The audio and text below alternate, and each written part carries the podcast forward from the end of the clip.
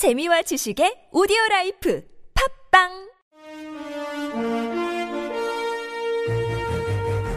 여러분의 합리적 판단을 돕기 위해 오늘의 뉴스를 골랐습니다. 백병규의 뉴스 체크.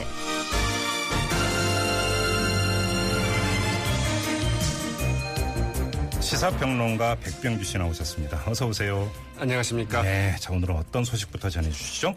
더불어민주당의 육선 의원 이제 더불어민주당이란 말은 빼야 되겠죠?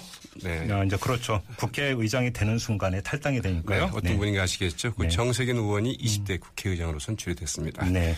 이 신임 그 정세, 정세균 의장은 그 20대 국회 이제 그 첫 번째 의장으로서 삼권 분립의 헌법 정신을 구현하는 국회, 미래를 내다보고 준비하는 국회, 음. 국민에게 힘이 되는 국회를 만들겠다고 약속을 했습니다. 예. 이 국회 부의장으로는 그 새누리당의 그 심재철 의원과 국민의당의 그 박주선 의원이 각각 이제, 선출이 이제 됐죠. 국회의장이 되면 이제 당적을 이제 이탈하게 돼 있으니까 벌써 언론 보도가 아 원내 일당이 두 당이 됐다. 맞습니다.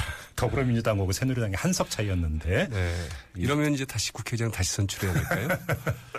알겠습니다. 아무튼 근데 당내 경선이 있었는데 압도적인 표차로 후보로 선출이 됐어요. 네. 사실은 그 상상한 그 상당히 좀 팽팽하게 전개되지 않겠는가 뭐 이런 전망도 있었는데요. 네. 오전에 열린 그 더민주구청에서 그 정세균 의원 이 사파전으로 치러진 이제 그 후보들 간의 그 각축에서 네. 이총 투표 참여자 121표 가운데 71표를 얻어서 국회의장 후보로 선출이 됐습니다. 네, 네.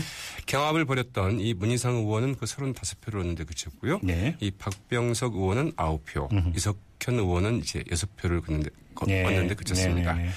이를 두고 그 당내에서는 그 초선 의원들이 전략적인 투표를 한 것 같다. 어허. 이런 이제 관측이 나오고 있는데요. 예. 이 당초 그 당 안팎에서는 그 정의장과 이 문희상 의원 모두 그 친노인 만큼 좀 팽팽한 결과가 나오지 않겠는가. 네. 이런 예측이 많았습니다만은 그러나 어, 압도적인 표차로 이제 그 1차 투표에서 결정이 됐죠. 네, 아무튼 이제 정세균 국회의장이 의장으로서의 첫 행보가 뭐가 될까 이게 궁금한데 방금 전에 인터뷰했던 박영선 의원은 그 국회법 개정안 이제 그 거부권 행사가 되지 않았습니까? 이거를 본회의에 상정할 것으로 기대한다 이런 지금 발언을 네, 했는데 이제 지켜봐야 되겠죠. 네, 정세균 의장이 실제로 상정을 할지 한번 지켜볼 일입니다. 자 다음 뉴스로 넘어가죠. 네, 국민의당으로서는 상당한 타격이 될 것 같은데요. 네. 그 중앙선거관리위원회가 그 국민의당의 그 김수민 의원을 이 정치자금법 위반 혐의로 검찰에 고발을 했습니다. 네. 이 중앙선관위는 오늘 그 20대 총선 때 두 개의 업체 대표로부터 총 그 2억 3천여만 원의 그 불법 정치자금을 받고 이를 허위로 그 회계 보고한 혐의로 이 김수민 의원과 이 박선수 의원, 그 왕주현 사무부총장 또 해당 업체 두 명 등 모두 다섯 명을 지난 8일 고발했다고 이제 밝혔- 밝혔는데요. 예. 네, 김 의원은 그 이번 총선 당시 그 선거 홍보물 그 제작 업체 등의 그 일감을 주고 그 리베이트를 받은 받은 혐의를 이제 받고 있습니다. 예. 선관위는 또한 이 김 의원이 그 리베이트를 받은 그 금전의 일부가 몇몇 국민의당 그 당직자 개인 계좌로 흘러들어간 정황도 포착한 것으로 알려지고 있는데요. 네네. 네, 국민의당 그 선거대책위원회 그 홍보위원장이었던 그 김수민 의원은 20대 총선에서 그 국민의당 그 비례대표로 당선이 됐었죠. 네네. 네, 20대 국회 그 최연소고 당선자이기도 한데요. 이 당시 그 사무총장을 맡았던 박선수 의원과 그 왕주현 사무부총장은 이 선거 비용 회계 보고를 허위로 한 혐의로 이제 고발이 됐다고 하네요. 국민의당 충격이 상당히 클 것 같은데요. 네, 이제 어떻게 대응할지 좀 봐야 될 것 같은데요. 네. 일단 안철수 공동대표는 오늘 오전 그 기자들과 만난 자리에서 이 관련 의혹에 대해서 이 사실이 아닌 것으로 보고받았다. 네. 유감스러운 일을 하면서 그 검찰의 조사를 그 예의주시하겠다. 이런 입장을 밝혔죠. 예. 아무튼 이제 당사자들은 지금 강력히 부인을 하고 있기 때문에 뭐 이제 그 검찰이든 경찰이든 수사가 어떻게 나오는지 이걸 좀 봐야 네, 되겠습니다. 그 이제 리베이트의 성격, 그다음에 예. 회계 보고 뭐 이런 문제들이 이제 그 문제가 되죠. 한번 이제 지켜보죠. 자, 다음 소식으로 넘어가죠.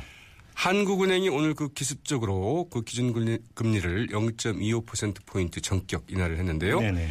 한국은행은 오늘 오전 그 이주열 총재 주재로 그 금융통화위원회를 열고 기준 금리를 현재 그연 1.50%에서 1.25%로 0.25%포인트 내렸습니다. 네. 한은의 그 기준금리 인하는 그 지난해 6월 1.75%에서 그 1.50%로 그 0.25%포인트 내린 이후에 이제 12개월 만에 즉 1년 만에 이루어지는 금리 인하이죠. 그러니까 전격적이었다 내지 기습적이었다라는 표현이 딱 맞을 것 같은데 이렇게 예상한 사람이 거의 없지 않았습니까? 전무했습니다. 거의 그렇죠. 없었던 게 아니라 예. 전무했던 건데요. 예. 이 최근 그 실물 경제 상황이 그 예상보다 좀 심각해지고 있다 이런 판단에 따른 것으로 이제 그 분석이 되고 있는데요. 예. 무엇보다도 그 미국의 그 금리 인상 여부를 결정하는 연방준비제도의 그 연방공개시장위원회죠. 예. 이게 그 다음 주에 이제 그 열릴 예정인데 네. 당초 예상과는 달리 이번에도 그 금리 인상을 하지 않을 가능성이 커지면서 네. 한국은행이 그 경기 하강과 디플레이션 우려에 그 선제적으로 그 대응했다는 이제 분석도 나오고 있습니다. 네네. 미국이 그 금리 인상을 하지 않을 경우에는 이 우리의 그 금리 인하에 따른 그 외국인 투자 유출 등의 그 영향이 상대적으로 그 적을 것으로 이제 판단할 수 있다는 것인데요. 문제는 부작용도 있을 거 아닙니까? 그렇죠. 일단 금리를 낮추면 이제 그 시중에 돈이 더 많이 풀리게 되지, 되지 네네, 않겠습니까? 네네. 이게 이제 그 경기 축을 저지하는 효과가 있고 그러나 다른 한편으로는 이 가뜩이나 위험 수위에 올라 있는 그 가계 대출 더 늘어날 수 있다는 이제 우려가 예, 나오고 있죠. 예, 예. 실제로 그 지난 5월 말 기준 그 은행권의 그 가계대출 잔액은 660조 9천억 원.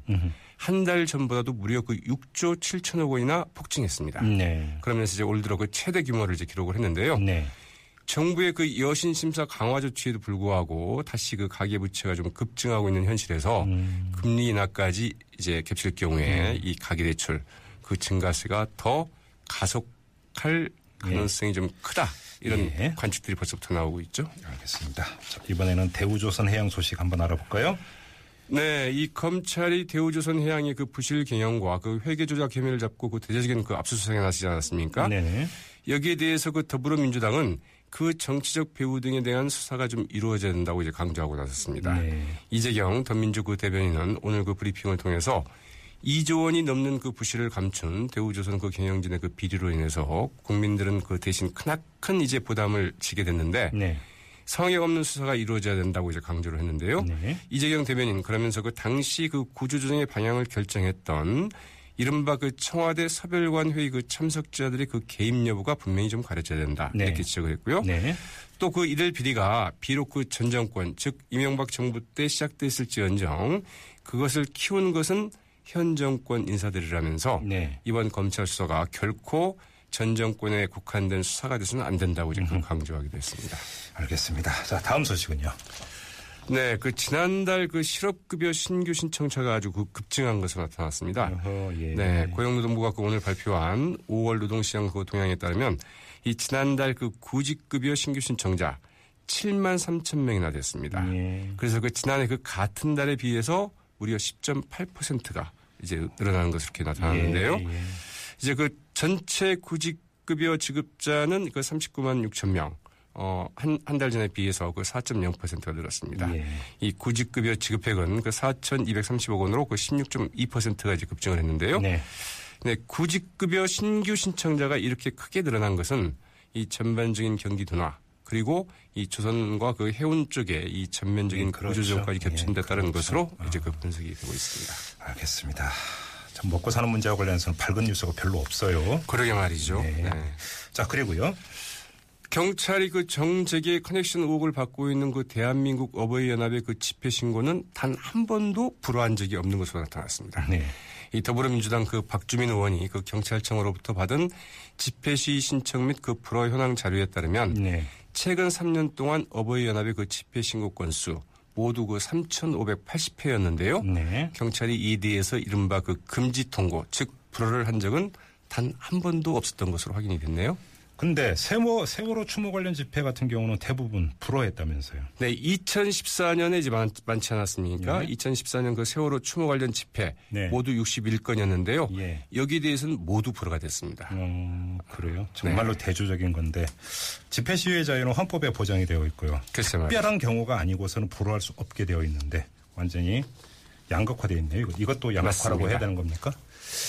알겠습니다. 자, 오늘 말씀은 여기까지 듣도록 하죠. 고맙습니다. 네, 고맙습니다. 네, 지금까지 시사평론가 백병기 씨와 함께 했습니다.